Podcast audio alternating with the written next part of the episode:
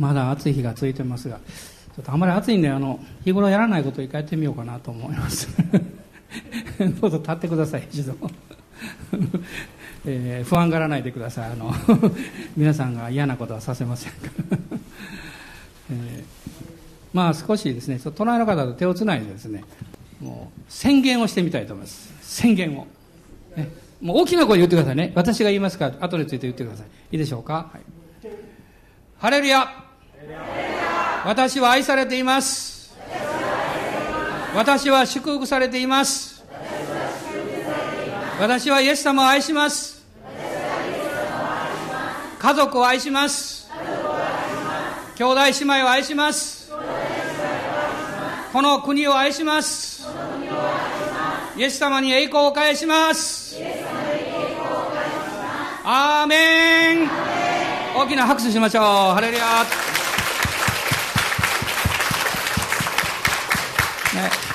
どうぞお座りください。ちょっと気持ちよかったですか？えー、この教会毎週こんなことやってるわけじゃないんですけど たまにはいいかもしれませんね。あの 今日はですね少しえー、まあクリスチャン生活に関わる問題のお話をしたいなと思ってるんですけれどもあのこういう話聞かれたことありますか？あのある田舎におじいさんとおばあさんが住んでいたそうです。桃太郎じゃありません。あのでそのおじいさんとおばあさんはですね仲が良かったんですけど一つ問題がありましてそれはおじいさんが早起きでおばあさんが朝寝が大好き。こういう夫婦だったんだそうです。でもおじいさんはですねもう一万鳥がコケコッコーと鳴くともうパッとも目を覚ましてですねいろんなことをやるわけです。もうおばあさんはそれがもう鬱陶しくてしょうがない。朝ゆっくり寝たいのにねおじいちゃんが朝早く起きるもんですから。で彼女いろいろ考えましてある時おじいさんが留守の間にその鳥を殺してしまったんです。もうやれやれだということでこれは明日から安心してゆっくり寝れると思ってですね。で翌日は良かったんだそうですけども23日しましたらなんとおじいさんは前よりも早く起き出した。おじおばあちゃんがびっくりしてですねおじいさんどうしたのって前より早く起きるじゃないのって言ったらおじいさんが言ったそうです。今までは鶏が鳴くまで起きるのを我慢しとったってその鶏がいなくなったからもういつ起きていいかわからないから目を覚ましたら起きるんだって言ったんだそうですこれはその立法と恵みを表しています。立法というのは、つまり私たちが何かしなきゃいけない、ね、こういうふうにやらなきゃいけないというふうにいつも考えてしまうことです。恵みというのはもう内側から喜びがあってもうそうしたくてしょうがないわけです。恵みを動機づけるものは何なんでしょう？愛だと思います。立法を動機づけるのは何なんでしょう、ね、自己義だと思います。自分が正しい。自分がやらなきゃいけない。こういうこの生き方なんですね。で、今日は、その人間というのはみんなそういう立法的なもう面を持っています。で、クリスチャンになると余計ですね、聖書の言葉が分かってくるので、新しい、ね、まあ、いわゆる正式な本格的な立法、そういうものが分かってくるんですね。で、その立法によって少し苦しくなったりします。で、ロマ人への手紙の13章の8節から10節のところを最初に読みましょう。ローマ人への手紙の8章の、あ、ごめんなさい、13章の8節から10節です。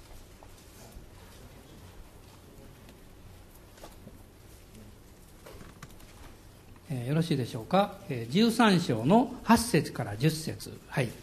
誰に対しても何の借りもあってはいけません。ただし、互いに愛し合うことについては別です。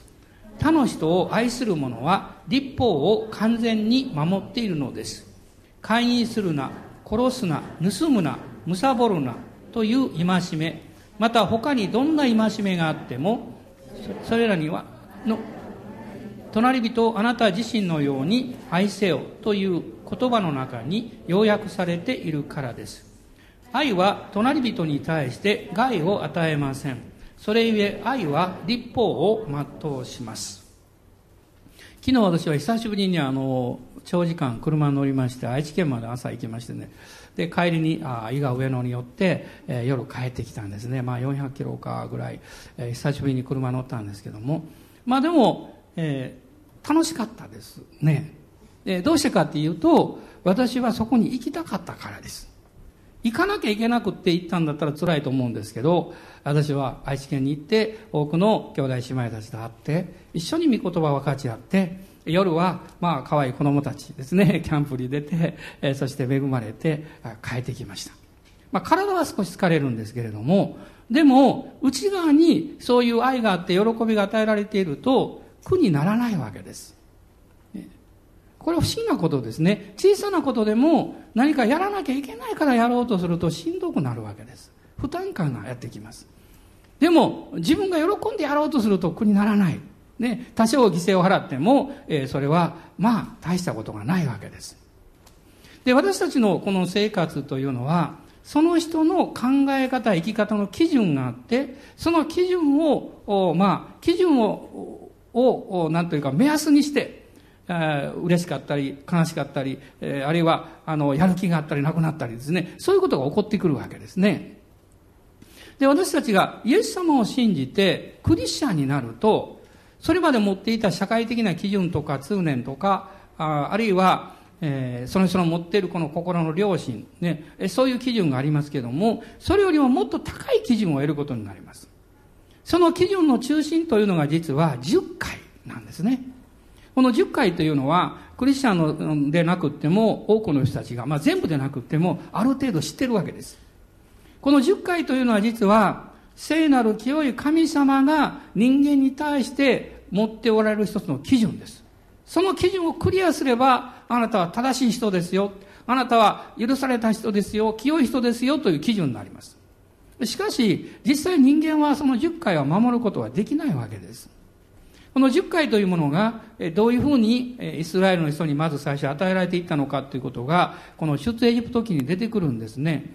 まあ、19章の後半から、まあ、20章には10回の内容が出てくるんですが、この10回を神様がイスラエルの民に与えられて、そして契約を結ばれました。その契約というのが、出エジプト記の24章に出てきます。開いていただけますでしょうか？出エジプト記の24章の3節から8節です。24章の3節から8節一緒に読んでください。はい、そこでモーセは来て、主の言葉と定めをことごとく民に告げた。すると民は皆声を一つにして答えていった。主の仰せられたことは皆行います。それでモーセは主の言葉をことごとく書き記した。そうしてモーセは翌朝早く山の麓に祭壇を築き、またイスラエルの十二部族に従って十二の石の柱を建てた。それから彼はイスラエル人の若者たちを使わしたので、彼らは全焼の生贄を捧げ、また和解の生贄としてお牛を主に捧げた。モーセはその地の半分を取って鉢に入れ、残りの半分を祭壇に注ぎかけた。そして契約の書を取り、民に呼んで聞かせた。すると彼らは言った。主の仰せられたことは皆行い聞き従います。そこでモーセはその地を取って民に注ぎかけ、そして言った。見よ、これはこれらすべての言葉に関して、主があなた方と結ばれる契約の地である。この10回、神様からの立法をイスラエルの民は受けまして、彼らはどうしたかっていうと、主に、主が仰せられたことは皆行いますとこう約束したんですね。で、神様とイスラエルの民の間に、え動物の犠牲が捧げられて、地の契約というのが結ばれたわけです。まあ彼らは実際に守ろうとしたんだと思います。でもできなかった。できないんですね。人間は正しいことを知っています。これが清い基準だということをある程度知っています。しかし問題は、それを知れば知るほどそうできないんだという自分を発見して悩むということです。そしてその悩んでいる部分をどういうふうに解決するかということで、いろんな哲学が生まれ、宗教が生まれてきたわけです。しかし答えは本当は簡単なんです。聖書の中にはっきり書いてます。その、まあ、自分で、えーえー、償えないというか、そのギャップというものは、いくら頑張ってもあなたが逆立ちしようがどうしようが、あなたの力では不可能だと言っています。神様の側がそれを償うためにつまり言葉を返すと、私たちのできない部分を身代わりに完成してくださって、そして、えー、受け入れてくださるために神様の側がその犠牲を用意してくださった。その旧約聖書のひな形が動物であったわけです。しかしその動物の実体、本質というものは、やがておいでになる神の御子、イエス・キリストでいらっしゃったわけです。まあ、イエス様は来てくださって、その動物の犠牲を完成してくださったわけですね。ですから今私たちは、このイエス様を信じるときに、自分は神様の基準を知っている。でも自分はそれに守ることできない。その悩みの部分、そのできない部分というものを、イエス様が十字架で私のために、あがなってくださった。償ってくださった。そして許してくださったということを信じることができるわけです。そうするときに平安がやってきます。ね、あの、イエス様を信じるというのは不思議なことだと思うんですね。信じるまでは信じたらどうなるかわからないです。当たり前のことですけどね。で、イエス様を信じるというのはただ単に何か理屈を信じるだけじゃなくって、そこには命がありますから、信じるとですね、経験がやってくるわけです。体験がやってきます。で、皆さんもそうだったと思いますけどね、私もそうです。イエス様信じますと言った瞬間にですね、不思議な平安というものが心の中に与えられたわけです。で、その時思いました。これは単なる哲学的なことや宗教的なことではなくって、人格的なこれは出会いの体験なんだなというふうに経験をしたわけですね。で、まあそれでこう喜んでこうクリスチャン生活をしていくんですけれども、実はあなたがイエス様を信じたその時から、神様の基準であるこの10回という聖なる基準がですね、あなたの心の中に入り込んでしまったわけです。もうこれが入り込んでしまったから忘れることはできないわけです。で、あなたはイエス様を信じてこう歩いていくんですけども、ふと気がつくと、今まで知らなかったですね、隣に10回さんがおってですね、その人があなたに対して、ね、これを守らなきゃいけないよ、こうしちゃいけないよ、ということをこう指示し始めるわけです。まあ、初めは一緒に行こうかなと思うんですが、そのうちにだんだんうまくいかなくなります。悩み始めます。うるさいな、この人と思うんですが、どうしても いなくなりませんからね、ずっと一緒におるわけです。そしてそこでクリスチャンの内的な葛藤というのが起こってきます。まあ、このことをガラテヤ人の手紙の5章の16節と17節の中で、えー、使徒パウロが記しているわけです。ガラテヤ人への手紙の5章です。5章の16節と17節です。ご一緒にどうぞ。私は言います。御霊によって歩みなさい。そうすれば、決して肉の欲望を満足させるようなことはありません。なぜなら、肉の願うことは御霊に逆らい、御霊は肉に逆らうからです。この二つは互いに対立していて、そのためあなた方は自分のしたいと思うことをすることができないのです。この経験ですね、肉の願うことは御霊に逆らい、御霊は肉に逆らうからです。まあ、先日お別れしたかもわかりませんが、えー、あの、オルティズ先生が来られて、えー、そしてそのお別れをなさった時に私は横にいてね、非常に感動しました。あの先生はとっても優しい先生だと私はずっと思ってきたし、まさか内側にですね、その怒りを持っているような体験があったとは思いもよらなかった。でも正直にお話してくださいましたね。一人の息子さんが問題があってね昔ですよ。問題があってもういつも帰ってくの夜遅いしね。で帰ってきてね優しくしようと思うんだけども夜遅く帰ってくるとつい怒ってしまう、ね、もうそれがずっと続いたと言ってます。まあ、その一つの、まあ、原因はそれだけじゃなくって、ご自分もあの、片頭痛がずっと長い間あってですね、まあ、そういうその、あの、まあ、体の問題もあったのかもわかりませんが、怒りたくないんだけど怒ってしまう。まあ私も父親ですからそういう経験があります。ね、おそらく皆さんもあるでしょうね。母親であろうが父親であろうがね。本当は優しく言ってあげたいんだけど怒ってしまう。大体ですね、あの、怒りによって益になることっていうのはないんですね。ないんですよ。でも、それを分かっていても、そういうふうにしか自分の気持ちも言葉で表現できないから怒ってしまうということがあるわけですね。あるいは言葉で表現できないのでうめき苦しんでしまう。ある人はそれを心の中に深く閉じ込めてしまったために、だんだん心が重くなって鬱になります。大体しょっちゅう怒ったり笑ったりすると鬱なんかなりません。ね。内側に閉じ込める人がそうなる。ね。まあ、どっちがいいんでしょうかね。まあ、出る方がいいのかもわかりませんけどね。でも、そういう葛藤というものを実は聖書ははっきり語ってるわけです。しかもあなたがイエス様を信じてクリスチャンとして歩み出すと、クリスチャンになる前よりもその葛藤が大きくなると言ってます。この二つは互いに対立している。そして自分のしたいと思うことができなくなると書いてますね。で、自分の方の気持ちを優先すると、これは16節にありますように、肉の欲望を満足させることになります。でもそれを十字架につけるってことはなかなかできるようでできないんです。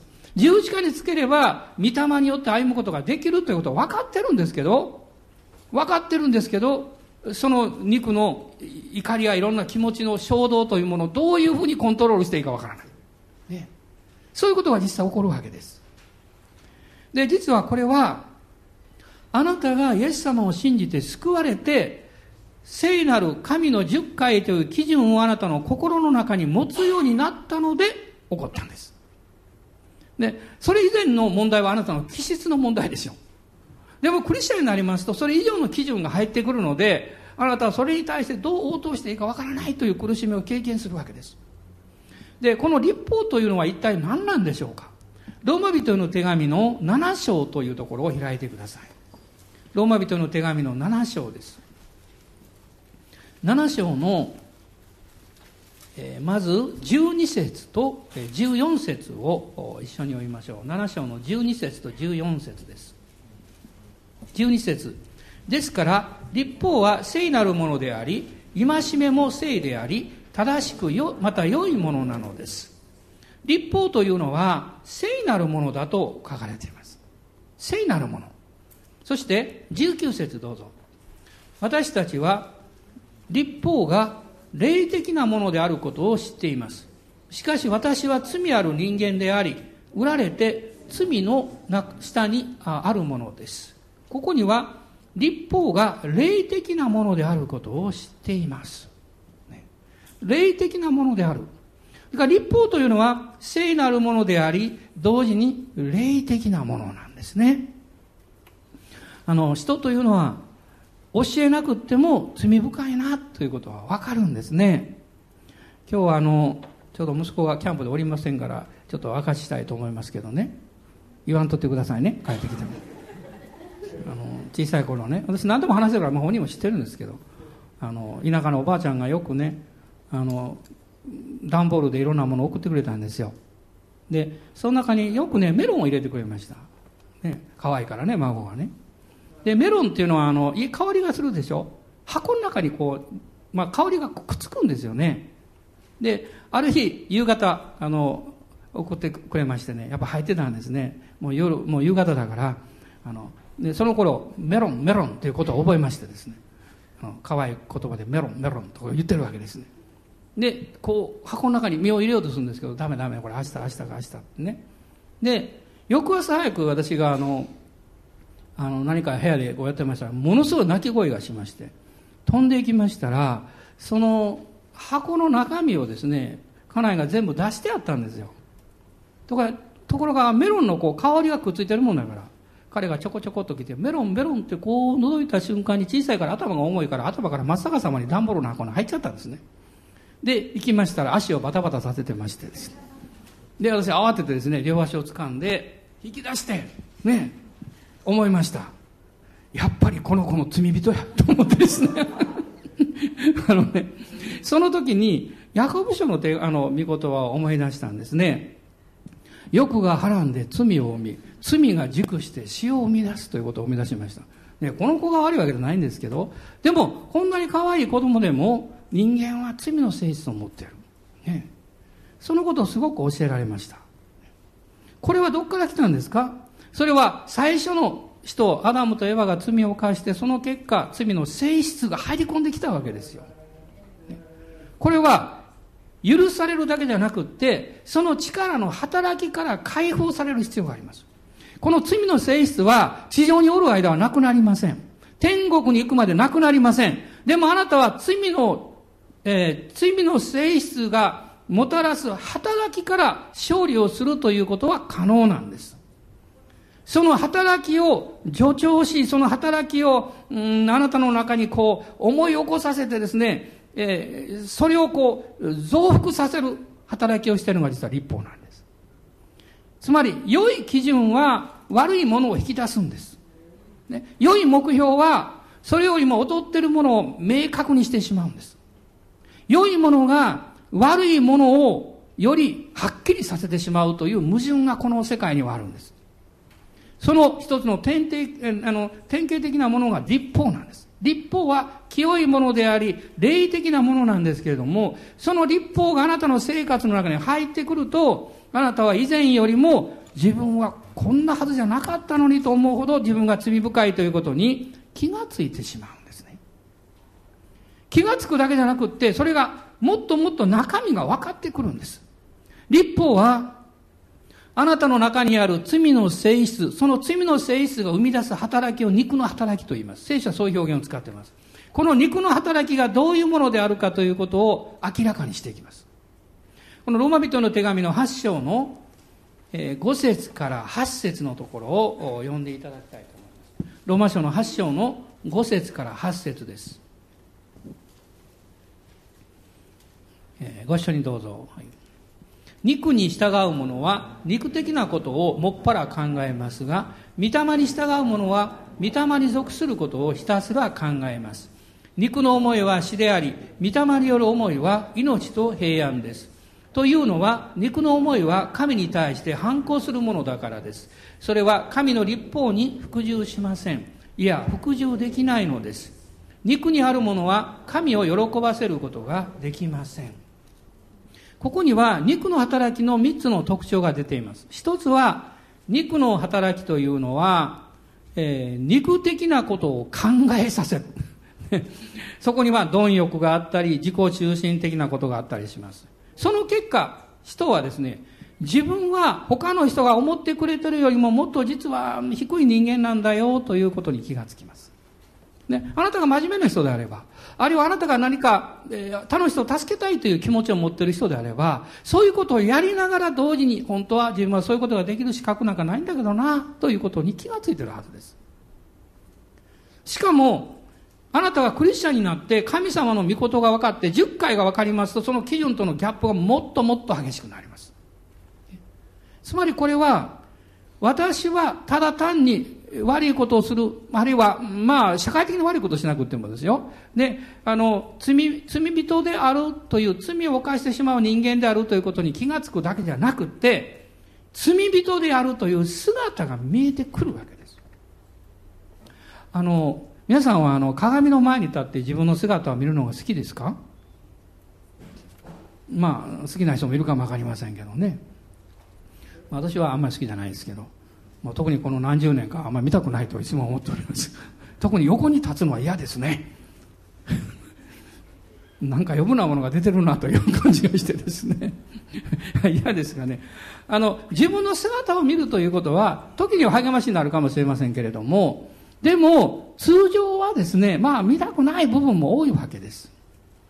で、私はこういう点で、まあ、苦手なんですよとか、こういう点でね、失敗よくするんですよ。それはまだいいんですよ。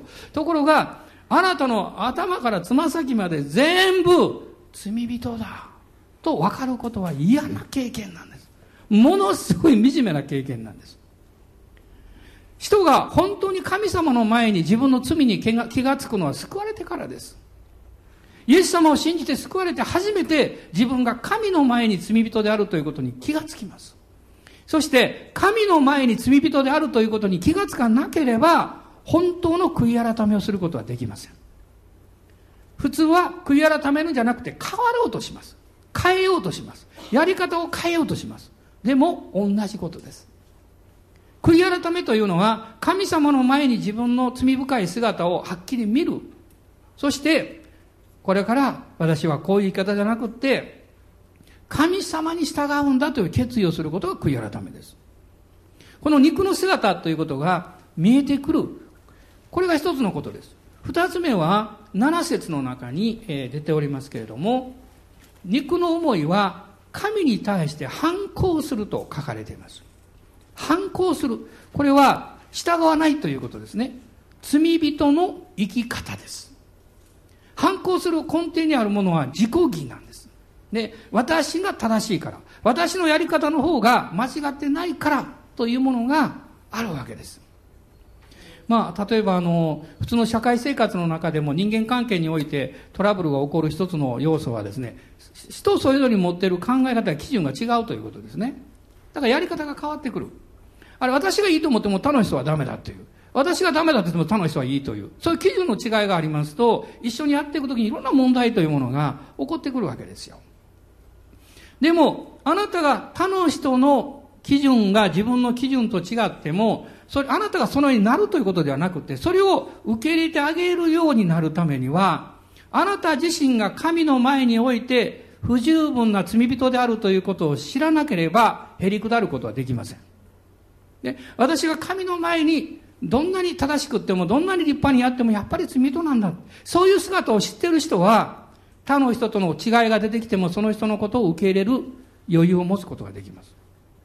これは、この神に対して反抗している罪人の肉の働きの言い方を知るというところから始まってくるんですね。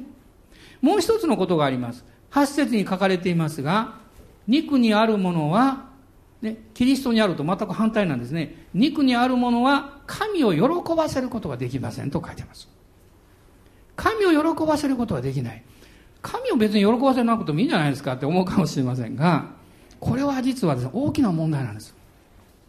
あなたがですね、神様に喜ばれる生き方をすると、あなたの心ではなく、もっと深いあなたの霊の領域の中に、神からの平安が来るんです。ね、それは例えば、あなたが、えー、例えば家族がいてですね、あの、家族と離れたところで生活をしたり、出かけたりします。でもあなたは、その時でも家族の代表ですから。ね、あなたがそこで、えー、良い生き方をすると、あなたは喜びがあります。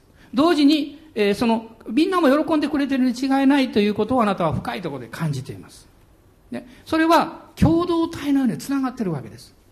私たちもそうなんですね。実は神様と、もともと神様で作られてますから、人間のこの本質的な部分はですね、神様の領域と結びついてるわけです。だから、私たちが神様に喜ばれるということがあると、内側に平安が来ます。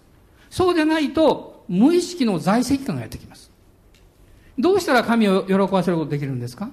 それは一つのことしかありません。ヘブル書の11章の6節に書いてます。信仰がなくては、神に喜ばれることはありませんと書いてます。その信仰って何なんですか？あなたが自分で自分を良くすることですか？自分で自分を頑張って何か作り変えることでしょうか？そうじゃありません。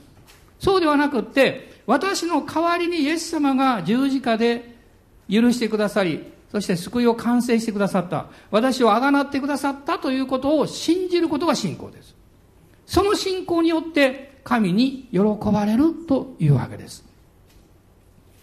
で、このようにですね、この立法の働きというのは、肉の働きをこうに影響していくわけですけども、その結果私たちの姿を見せていくんです。神様の前に。あの、私もクリスチャンになって2年ぐらいの時にすごく悩んでですね、なんで私がクリスチャンにならなかった方が良かったのかなと思うぐらい、あの、苦しい経験をしました。1年ぐらいずっと戦ってね、朝なった祈るんですね。師匠、今日は勝利ですってね、朝何も起こってませんからまだね。勝利です夕方のとはダメやと思うんですね。そういう繰り返しをずっとやってました。そのうちにだんだん自分が惨めになってくるわけです。この7章の、えー、24節を見てください。7章の24節。まあ、23節からこの読んでみましょうか。23節からもっとわかると思いますね。私の体の中には異なった立法があって、それが私の心の立法に対して戦いを挑み、私を体の中にある罪の立法の虜にしているのを見出すのです。私は本当に惨めな人間です。誰がこの死の体から私を救い出してくれるのでしょうか皆さんの中でどうでしょうか私は神様の前に自分を見た時に本当に惨めな人間だなという経験をした方、どのくらいいらっしゃいますか？たくさんおられますね。いや、日頃こういうことはあんまり言いたくないんだけど、っていうのがですね。でもこれは正直な姿でしょう。人に対して言う必要はないですけど、ああ、私は本当に惨めな人間だなと思うわけです。それぐらいですね、自分の姿というものが明らかにされてくるんです。実はそれはあなたの中にある古き人が肉の働きによって動かされてる時なんです。その時そういうことが起こるんですね。そして、この古き人が働く時にはですね、どういうことが起こってくるかっていうことが第二コリントの3章の3節の中に書かれています。これ非常に面白いですね、この3章の3節第二コリントです。コリント人への第二の手紙の3章です。あの、まだクリスチャンでない方も実は同じような経験するんですね。クリスチャンでない方は10回の神の聖なる立法ではなくて、あなたの両親が代わりに同じ働きをします。第二コリントの3章の、えーえ、後半の方、先に読みましょうか。15節と16節読んでください。15節と16節、えー、どうぞ。かえって今日までモーセの書が朗読される時はいつでも彼らの心には覆いがかかっているのです。しかし人が主に向くならその覆いは取り除かれるのです。実は立法が働く時、あるいはあなたの両親があなたに対して働きかける時にですね、モーセの書が朗読される、このことが起こります。つまりあなたの心の中で、モーセの書が言うわけです。ね。何々をしてはならない。何々をしてはならない。語りかけてくるんです。あの、パウロも10回の中の9つまで全部守ることできた。でも10番目は絶対守れないんです。10回の10番目って何なんでしょうか？ロマ書の7章に書かれていますね。むさぼってはならないと書いてます。ね、会員してはならないとか、盗んではならないとか、傷ついては傷つけてはならないとか、こういうのはですね、行いの領域なんです。ところが、むさぼりというのは、動機の領域なんです。もうそうしてはいけないなと思ったらもう瞬間的に動機が動いてるわけです。これはコントロールできないわけです。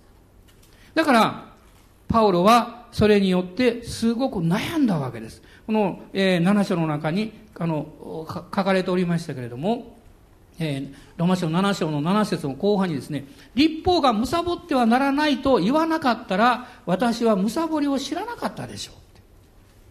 でも、貪ってはならないという立法があるんだと分かったときにですね、罪はこの戒め、この貪ってはならないという立法によってチャンスを捉えて、私のうちにあらゆる貪りを引き起こしました。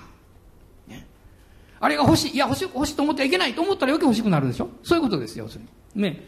そして、立法がなければ、この貪ってはならないということさえ分からなかったら、知らなかったら私は、この罪に対しては何のあの、影響も受けなかったのにというわけです。でも実際、立法が入ってきました。ですから、その罪が目覚めてしまうわけですね。イエス様のこの十字架の贖いの目的がそこにあります。イエス様はなぜ肉体を取っておいでくださったんでしょう。それは、この罪の力が働く肉の働きが起こっていく罪罪の古き人というのは肉体と関係があるからです。あなたが、その、ただ単に霊の存在であれば、ね、あなたはもっと楽な生活をします。肉体と関わることで悩む必要はありません。でも、肉体を持っています。ですからそこにあらゆる貪りや情欲や貪欲や自己中心的な行動やそういうものが全部入ってきます。だからイエス様は神の御子が肉体をとっておいでくださってその肉体において私たちの受ける裁きを身代わりに受けてくださったんです。このローマ人の手紙のさっき言いました前半の方ですけども、8章の3節から4節のところを見ていただきたいです。ローマ書の8章の3節と4節です。一緒にどうぞ。肉によって無力になったため、立法にはできなくなっていることを神はしてくださいました。神はご自分の御子を罪のために罪深い肉と同じような形でお使わしになり肉において罪を処罰されたのです。それは肉に従って歩まず御霊に従って歩む私たちの中に立法の要求が全うされるためなのです、まあ、これだけ読むと難しく感じるかと思いますけれどもこの神はご自分の御子を罪のために罪深い肉、いわゆる肉体を持っておいでになるように導かれた。そして、肉体において罪を処罰されたと書かれています。イエス様が、ですから、肉体を取っておいでくださって十字架につけられたということが非常に重要なんですね。そこで私たちの 古き人が私たちの肉体を通して働いていく、その身代わりとなって処罰を受けてくださったわけです。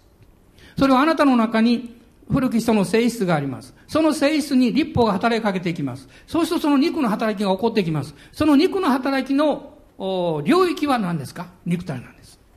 ね。ですから、その肉体というものをイエス様が取ってきてくださ、持っておいてくださったということは、まさにあなたや私の許しのため、贖いのためなんです。イエス様は一度も罪を犯されませんでした。罪のない方です。しかし、肉体に働く、えーえー、そのような立法の要求と戦う必要がありました。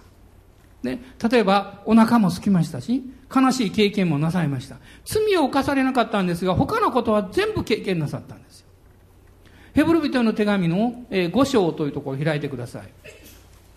あよく今日は聖書を開きますけど、これ聖書できちんとね、確認しないと、え単なる私の言葉になってしまうんですね。ヘブル人への手紙の5章の、え、7節と8節です。ヘブル人への手紙の5章の7節と8節キリストは人としてこの世におられた時、自分を死から救うことのできる方に向かって大きな叫び声と涙と思って祈りと願いを捧げ、そしてその経験のゆえに聞き入れられました。キリストは巫女であられるのに、お受けになった多くの苦しみによって従順を学び、もう少し読みます。完全なものとされ。はい、そこで結構です。イエス様も肉体を持って来られたがゆえに、叫びと、えそして祈りを持ってですね、え勝利なさった。その従順を学ばれた。つまり、これはどういうことかというと、肉の中に働きかけてくる罪の要求に従わないで、神の御心に従われて従順を学ばれた。その結果、罪を犯されなかったんです。でも、罪の性質を持っている私たちは、その罪に負けやすいわけです。ね。そして、その戦いの中で私たちは葛藤してどうしたらいいだろうかとこう迷ってしまうわけです。でも聖書はどう言ってますか？あなたの肉の働きの原因はあなたの中にある古き人です。その古き人がイエス様と共に十字架につけられたということを信じなさいと言っています。イエス様の十字架はですから、二つの面を持っています。それは、あなたの罪の身代わりであるという面です。二つ目は、あなたの肉の働きを生み出してくる肉の性質である古き人、ややこしいですね。肉の働きを生み出す古き人ですよ。この古き人がキリストと共に十字架につけられて死んだと言っています。死んだんだから死んだままにしておきなさいと言ってます。ところが私たちは死んだままにしておけない。なんとかそこから引き下ろして、この肉の古き人を良い人に変えようと努力します。なぜですか？それは私たちの中に自己義があるからです。ね、自分がきとなりたいされ、したいから、古き人をなんとか良い人間に変えようとして努力してしまいます。その結果、その状況に対して正直になれなくなります。弱くっても弱いと言えなくなります。問題があっても隠したくなります。何か自分が良いものであるかのように振る舞いたくなります。それは内側から出てきてるものであればいいんですけど、本当はそうじゃなくて内側のものを隠すためにそうしてしまいます。そうすると問題がもっと大きくなります。皆さんも経験があると思うんですね。本当に辛い時に辛いと言えなかったら本当に辛いですよ。ね、自分が失敗してごめん失敗したのって言ったらスッとしますけど、いや失敗なんかしてませんって言ったらどうでしょうか？あるいはそれを隠すために怒ったり嘘をついたりするとすれば、その人の人生はもっと惨めになります。あるいはそれを触れられたくないので怒ったりします。自分のそういう領域を知ってるので、怒ることによって他の人を近づけさせなくするわけです。でもこれは、その人の生活を絶対に幸せにはしない。正直であること、誠実であること。でも、そういうふうになると、この醜い、もう罪深い自分はどうしたらいいんですかということになります。そこにイエス様の十字架の贖いがあるわけです。私はあの、クリスチャンの人たちと最初接してね、まあ、自分もクリスチャンになって間もない頃ですけども、一つ驚いたことはね、クリスチャンの人たちっていうのは、あの、正直だなと思いました。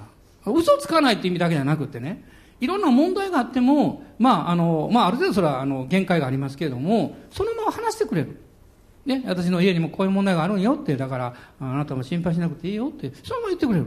ね、何か、世の中の人だったら、悪いこと言わないですよ、自分の家のこと。ね。まあ悪く言ってるわけじゃないですよ。そうじゃなくて、あの、正直に言ってくれる。その時に、ものすごい励ましを受けました。そして、一緒に祈れる気持ちになりました。私は、正直な人と一緒に祈りたいです。誠実な人と一緒に祈りたいです。でなかったら、自分が苦しくなります。私はそのようになれないから。あの、祈るのが私はとても苦手でね、いまだに、あの、今は苦手ということじゃないんですけど、ね、あなた牧師なのに祈るの苦手なんて言われるけど、いや、苦手といえば苦手ですね。でもね、あの、最初の頃ね、クリスチャン生活の時はもう本当に祈るのが苦手でね、どう祈っていいか分からなかったの。でも、あの、研究しました。どう祈ったら本当の祈りができるか。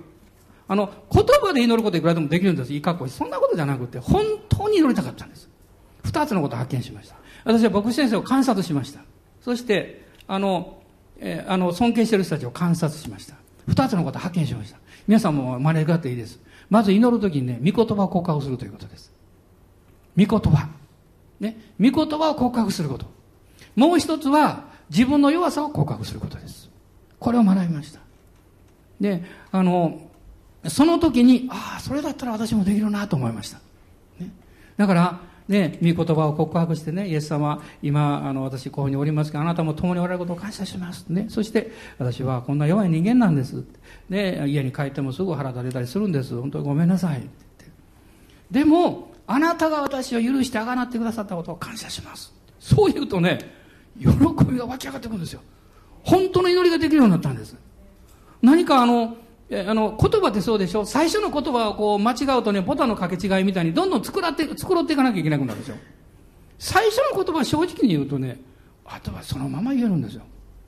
その時からね、この祈りは未だに苦手なんです、はっきり言いますがね。苦手なんですけど、祈ることは嫌いじゃありません。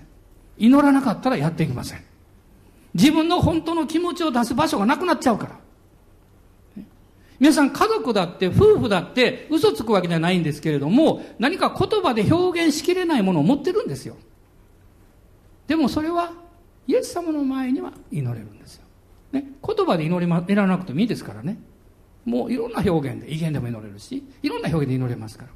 でも、そういう祈りがあって初めて、私はもう頭の先からつま先まで全部罪人なんだけども、全部あがなわれて許されているんだということを信じられるんです。雨でしょうか？罪人なんですよ。でも、許された罪人なんです。汚れたものなんです。しかし、清められたものなんです。神の前に受け入れられたものなんです。いつもそこには一つの鍵があります。それは、肉のそういう働きをもたらしている古き人が、キリストと共に十字架で死んでいるという事実、それを信仰によって受け入れることです。あの、ヘブル、えー、初めて私がここの話をすると思いますが、ロマ人の手紙の7章の前半を見ていただきたいんです。ここからメッセージの多分初めてだと思います。ローマ書の7章の1節から、まあ、少し長いんですけども、えー、6節までです。1節から6節まで読んでいただけますか？ちょっと早口で読みますね。それゆえ兄弟たち、あなた方は立法が人に対して権限を持つのは、その人の生きている期間だけだということを知らないのですか？私は立法を知っている人々に言っているのです。夫のある女は、夫が生きている間は立法によって夫に結ばれています。しかし夫が死ねば、夫に関する立法から解放されます。ですから夫が生きている間に他の男に行けば、会員の女と呼ばれるのですが、夫が死ねば立法から解放されており、たとえ他の男に行っても会員の女ではありません。私の兄弟たちを、それと同じようにあなた方もキリストの体によって立法に対して死んでいるのです。それはあなた方が他の人、すなわち死者の中から蘇った方と結ばれて神のために実を結ぶようになるためです。私たちが肉にあった時は立法による数々の罪の欲情が私たちの体の中に働いていて死のために実を結びました。しかし今は私たちは自分を捉えていた立法に対して死んだのでそれから解放されその結果古い文字にはよらず新しい御霊によって使えているのです。まあこう難しい内容が書いてるように思うんですが分かりやすく言うとこういうことです。この夫というのは古き人です。妻はあなたに、あなたがイエス様によって、あなたに、あなたがイエス様にある新しい人です。ね、夫が生きている間は、夫の立法にあなたは支配されます。その夫が死ぬと、夫に対して働いていた立法の力が、あなたに対して働きかけなくなります。こういうことを言ってるんです。で、この6節を見ると、私たちは自分を捉えていた立法に対して死んだと書いてます。なぜですか？自分を捉えていたというのは、夫です。古い人が生きている間は、立法が絶えず働きかけてきて、捉えられてしまうんです。しかしその古き人が十字架で死んだんだということをあなたが信仰によって認めたときに、あなたを捉えていた立法の働きに対して死んでしまうので、あなたはそこから解放されて、精霊様が新しいあなたに働きかけてくださる、その導きと御声に従って歩むようになります。ガラテヤ人の手紙の2章の19節には、私は神に対して、立法に対して死んだということをパウロは言ってますね。立法に対して死んだんだと。それは立法が働きかけてくる力というのはあなたの実は古き人にいつも働きかけてくる。その古き人が十字架によって死んでいるという霊的事実をしっかり受け止めることです。これが実際に生活の中に適用されていくときに、あなたはキリストの死と葬りと復活の経験に入っていきます。死というのは、まあ、例えば私たちの持っている自分の生まれつきの性質から出てくる願いや計画やいろんなもの、それをストップさせることでしょ。ね、ある時にはノーということでしょ。葬りというのはそれを確認することです。確認することです。そして、その確認が終わった時に復活の経験します。例えば、私が、えーえー、今まで2度ぐらいものすごく大きなことを捧げたものことがあるんですけど、それはものすごい時間がかかりました。死の経験はすごい時間かかりました。捧げようかどうしようか、ものすごく苦しかったからね。戦いました。それでついに決心をして、捧げますと言った瞬間から葬られたわけです。ところがですね、肉体の死というのは死んだのもこれ確実に葬られます。ところが霊的な死というのは葬りが完成しないと途中で生き返ってくるんです。これが霊的な領域の厄介なところです。例えばあなたが何か神様から導かれて何かを捧げたとします。ところがですね、捧げたというのは実は死の経験なんです。あなたにとって。ところがその死の経験が葬りに入っていくんです。もう捧げました。ね、捧げました。その捧げましたという期間の中であなたのまた内的な葛藤が起こってくるんです。それでよかったのかな？やっぱりやめとこうかな？今だったら何か方法あるかな？とかですね。あるいは、あもうやっぱりあれが欲しいな？とかね。そういう、それが実は法務員の経験の中にあるんです。その法務員の期間がしばらく続いて、いや、私は神に捧げたんだから、もう捧げました。と確認したときに、法務が完成します。ですから、霊的な死というのは、実際の肉体の死と、もうこれは全く違いますから、霊的な死はですね、葬りが完成しないと、葬りから蘇ってまた 元に戻る可能性があるんです。だから聖書は、葬りを非常に重要視してるんです。葬りということを重要視してます。あなたが神の前に決めたこと、あなたが神の前に従う決意をしたこと、その決意をあなたの心の中が整理してきて、そのように納得させるように決断する。再決断。これが葬りの期間です。その葬りを完成させることによって、私たちは復活に預かります。ある人はおそらく、この死の経験の戦いの中にあると思います。何かの問題で。ある人はもうすでにそう、それをしてるんだけども、その自分が決断したことに対して悩んでると思います。それでよかったのかどうか。あるいは、そうしたんだけどどうしたらいいんだろうか。それはあなたが今、葬りの中にいるということを覚えていただきたいんです。そして、その葬りが、しっかりとあなたの中に明確にされるときに、あなたはもう心からですね、決断できます。だから聖書に中にこう書かれてますね。私の心は定まりました。私の心は定まりましたと書かれています。2回出てきます。1度目はあなたがした死の経験です。二度目は、あなたが葬りを完成した経験です。ロマ人の手紙の、えー、この6章の、おごめんなさい、えっと、6章ですね。えー、6章のですね、実は、まあ、開かなくていいですが、えー、4節にこう書かれています。私たちはキリストの死に預かるバプテスマによって、キリストと共に葬られたのあなたは死の決断をしたでしょう。でも、葬りは完成してますから。まだ何か未練がある。まだ何か迷いがある。自分がした決断に対して何か思い起こしてですね、またそれによって責められたり、なんというか悩んだりしてるとすれば、あなたはまだ死から葬りが完成してません。その問題に対してあなたは触らない方がいい。触れない方がいいです。葬りはほっといた方がいい。触らない方がいい。葬りが完成するまではじっと待っとったらいいです。やがてそれが完全に知ります。ね、その時に、ああ、これでよかったんやと思います。納得します。ね、すると喜びが湧き上がってきます。これが復活の経験です。葬りが完成する前にあなたが動き出すと、実は喜びを経験しません。なぜならば、復活の経験に入ってないからです。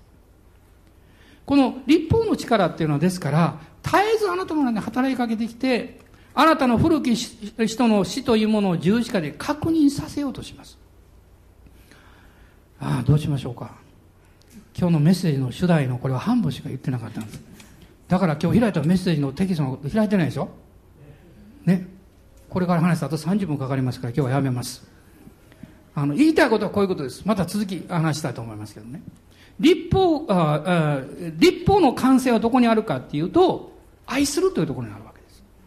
愛するというところね。だから、10回もただ2つの言葉に要約されます。神を愛してあなたの隣人を愛しなさい。これだけです。愛するということです。イエス様が十字架によって贖いを完成してくださって、そして、あなたがただ信じるという領域に入るとね、信じる領域は行いの領域と対照的なんです。あなたが行いの領域に一生懸命入れば入るほど信じる領域が小さくなるんです。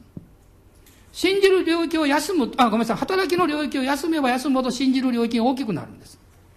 だから、頑張るんじゃなくって、主よ、あなたがしてくださったことを信頼しますと力を抜いて、信頼することです。すると、信仰の例がやってきます。信じるということはものすごく楽なことですが、力を抜くことですから難しいことなんです。皆さん、不安の中で力を抜くって難しいでしょ？なんか問題がある時に力を抜くってことは難しいでしょ緊張しますからね。でも、そうするんです。どういうふうにするんですか？イエス様を見上げる。できるだけイエス様しか見ない、その時ね。主よあなたにもうお任せしますから。だから祈りが必要なんです。あなたに任せますから。任せますから。もうお任せしましたから。何度も言います。主よこのことは任せましたって。はあ、力を抜いた瞬間に信じる領域がふっとやってきます。その時に安息します。あ、もういいんだと。ね、主が導いてくださるから。その信仰の領域にあなたが入った瞬間にですね、実は古き人はいつの間にか十字架につけられておるんです。ね、ところが、何とかしなきゃと思ったら古き人が、やれやれって言ってです、ね、降りてきてですね、またあなたを応援するんです。そして努力の領域に入っていくんです。この繰り返しなんです。でも、聖書はこう言っています。もう、イエス様の十字架の御業は完成しました。精霊がもうそのことあなたのうちにおられて明かしておられます。だからあなたの中に、精霊による神の愛が注がれているのです。と書かれています。今日一番言いたかったポイントはここに実はあるんです。あなたが神様の愛を経験するとき、それはただ単に愛されていることを知るだけではなくて、その神様の愛の経験の中に、イエス・キリストの十字架の贖いが完成されている証があるということなんです。あなたがその愛を経験するときに、イエス様の十字架の贖いが完成した中身があなたに対して愛、愛という経験であなたを満たしてくれてるんです。その時にね、神様の愛を経験するときに、ああ、私は許されたものだったんだ。あの十字架で完成されているんだ。ということをただ信じて、一人でニコニコするわけです。ね。神様の恵みはそこにあります。まあ、この領域についてまたお話したいと思いますけど、今日も皆さん安息しましょう。まあ、暑いしね、やってられませんわ。まあ、安息して神様に信頼してね。そして、あなた自身が何か格好をつけて何かになろうとするのをやめましょう。そうじゃなくって、イエス様にあって私は救われており新しくされているんだということを感謝したいと思います立ち上がりましょうハレルヤイエス様感謝します。ハレルヤ今しばらく総額していただいて総額の中で、えー、まあ、自問自答していただきたいんですね私は今も何か自分の中に働きかけてくる立法の働きに悩まされているんじゃないだろうかもしそうだとすれば立法は清いものなんですよ良いものなんですでも立法の働きかけに応答しようとする古き人をそのまま置いてる、ま、置いた置いたままにしてるのかも分かりません聖書はもうすでにそれはキリストと共に十字架につけられたと言ってます。そしてキリストと共に葬られたんだと言ってます。そのことをもう一度確認しましょう。八千さんは私は私の古き人は共に死んだキリストと共に死んだことを感謝しますアーメン。感謝します。ハレルヤハレルヤ今あなたは神様の恵みによって生かされているわけです、神様の恵みによって主の御業を信頼して歩めばいいんですね。安息しましょう。主にそのまま委ねて安息しましょう。ハレルヤおおイエス様感謝しますハレルヤ今聖霊様の導きに信頼しましょう。そして主を崇めましょう。アーメン。ハレルヤ。どうぞ今ご自由に主を礼拝してください。威厳で祈られても構いません。あなたが御霊に信頼するときに立法の働きから実は解放されていることを確認するんです。その証としてあなたは平安を経験します。喜びを経験します。本当に救われてよかったなと思います。あなたが自分で頑張って神の前に立派になる必要なんか全くありません。もともとできないんですから。しかしイエス様があなたの身代わりになってくださった。あなたの義となり聖となり知恵となってくださった。そして贖いとなってくださいました。ですから正直でいいんです。どうかあなたの生活の中にいろんな問題が起こってくるときにこれを認めることは証にならないとかね。そのように考えないでくださいね。クリスチャンでも思いがけない問題もやってきます。私も今問題だらけですある意味ではね。でも問題があるということは勝利だらけなんです。アーメン。感謝します。だから私たちは笑うことができるんです。サタンは問題を生み出そうとします。しかしそれは勝利を生み出す実は準備をしているに過ぎないということを知ってるんです私たちは。ハレルヤ。アーメン。感謝します。おーイエス様感謝します。ハレルヤ。私は立法の世界に引っ張り込まれてサタンの罠に陥りません。完成された十字架の御業を見上げて神様の愛に満たされていきます。そこには喜びがあります。勝利があります。ハレルヤ。感謝します。主は確実におっしゃっています。私はあなたを愛していると。私はあなたを幸せにすると。私はあなたを良い地に導くと。それを信じます。アーメン。ハレルヤ。おーイエス様感謝します。ハレルヤ。ハレルヤ。ハレルヤ。立法の働きがもう何か術をなくしてしまうほどあなたの古き人が十字架につけられたままでいるということを確認しましょう。おーイエス様感謝します。ハレルヤハレルヤオーラカサンバラララシャラララシンバラララスローハレルヤアメン。ハレルヤ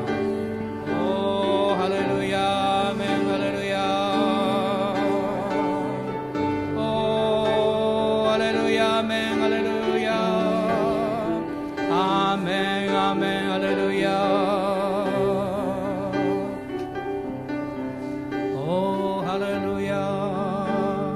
今あなたが持っていらっしゃる大きな課題があるでしょう。それを喜びを持って主の前に置きましょう。主よあなたはこの問題や課題が大きいことをご存知です。ですから私に大きな勝利をくださいます。大きな祝福をくださいます。私はそれを信じますとどうぞ宣言していってください。宣言していってください。バラララシャラバラララシルヤハレルヤハレルヤハレルヤあなたの何か外側に働きかけるムードがあるでしょう体の疲れのムードとか気持ちのムードとかあるでしょうねでもあなたはムードに支配される必要ないんですあなたは信仰の霊に支配されたらいいんです精霊に満たされることは神の臨在に支配されることですそして勇気と力を受けるんですあなたの職場にあなたは生き生きとして帰っていくんです。あなたの家庭に喜びを持って帰っていくんです。あなたの共に笑顔を持って接していくんです。ハレルヤ。そこにキリストの光が輝いていきます。おーハレルヤ。あなたは今週も何人かの人を励ますことができるんです。誰かを助けることができるんです。誰かに勇気を与えることができるんです。神様はそういうふうにあなたを導いていらっしゃいます。だから今日祝福を受けます。アーメンハレルヤ問題を避けないでください。苦手なところから逃げないでください。難しい難しいと言ってとどまらないでください。主を見上げて立ち上がりましょう。主が知恵をくださいます。力をくださいます。希望をくださいます。アーメン感謝します。おおハレルヤ精霊に満たされなさいと聖書は言っています。御霊に満たされて歩みなさいと聖書は言っています。その時にそれが起こるんです。ハレルヤ哲学や思想で起こるわけではありません。精霊の力によってのみ起こるんです。おおハレルヤ。オーラがサンバラララスローリア。しばらく例の賛美をしましょう。あれは威厳で祈りましょう。主を礼拝しましょう。ハレルヤ。アメン。ハレルヤ。ーオーラバラララスカンバララスイリビリビリハンダララスローリアおーハレルヤアメンハレルヤー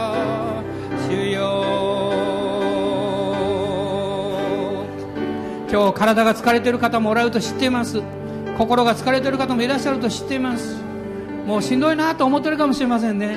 でも少しだけね許してくださいね。少しだけちょっと元気出してください。そして口を開いてみてください。イエス様にハレルヤとおっしゃってください。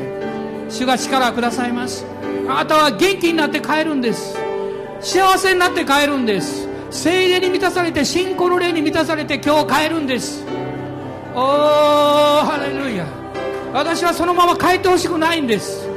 神様の愛に満たされて帰ってほしいんです。勇気をいただいて帰ってほしいんです。おーハレルヤ。オーラがサンバラララスローリア。皆さんがこの社会において戦ってどれほど辛い目をしておられるかある程度分かります。ですから祈るんです。主よを助けてください。主が触れてください。主が疲れを癒してください。主が勇気を与えてください。主が不可能と見えるところに希望を与えてください。主は答えてくださると信じます。おーハレルヤアーメンハレルヤオーラがサンバラララシャラララスローリアハレルヤオーリハンバラララスクローリア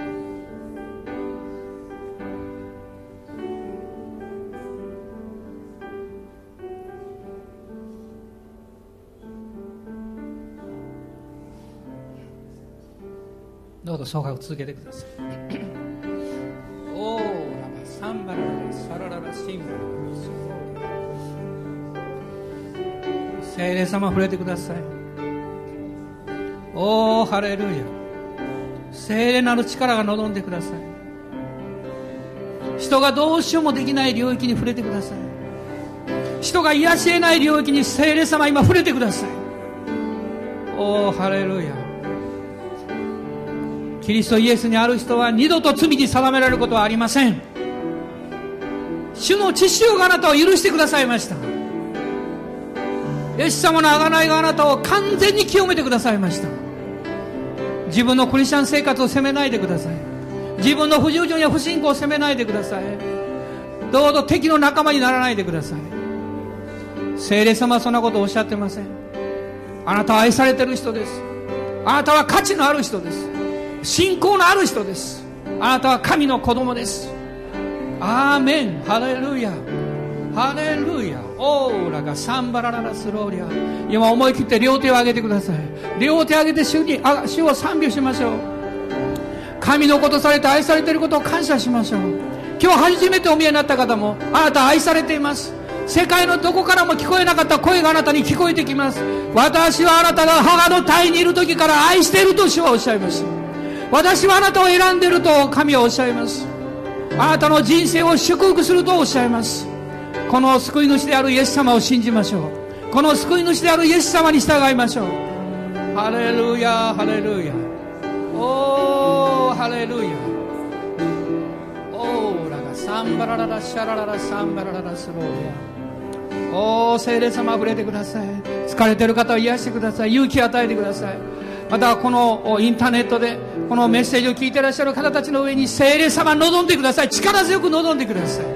おー主よ。今は元気を失う時代です。しかしあなたには元気があります。あなたには力があります。どんな問題も私たちは立ち向かいます。自分の力でなく全能なる主の皆によってイエス・キリストの皆によって立ち向かいます。あらゆる山に対して出ていくように命じます。あらゆる弱さに対して退けと命じます。あらゆる暗闇の力に対して触れるなと命じます。私の家族の誰にも悪しき力を望むなと宣言します。ここにいない家族や親戚や友にも悪い力が一切働かないことを宣言します。主の祝福が望んでくることを宣言します。アーメン。職場が新しくなり祝福されることを宣言します。家庭が祝福されることを宣言します。アーメンハレルヤおおイエス様感謝します。おおイエス様感謝します。ハレルヤハレルヤおおハレルヤアーメンハレルヤ